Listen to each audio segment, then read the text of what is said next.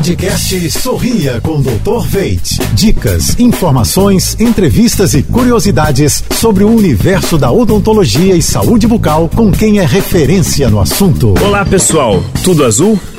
O nome fluorose refere-se ao excesso de flúor absorvido durante a formação dos dentes. Uma das principais causas está relacionada à ingestão de cremes dentais com flúor por crianças. Por esse motivo, elas devem utilizar cremes dentais com menor quantidade de flúor ou até sem flúor nenhum até os 4 anos de idade. O mais importante é a limpeza mecânica acompanhada pelos pais e atenção se seus filhos estão engolindo a pasta de dente.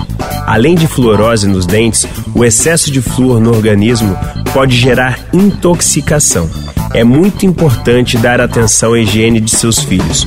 Um bom odontopediatra ajuda muito nessa condução positiva de saúde bucal, que vai seguir pelo resto de suas vidas. Quer ouvir novamente essa dica ou outras do Sorria com Dr. Veite? Acesse jb.fm.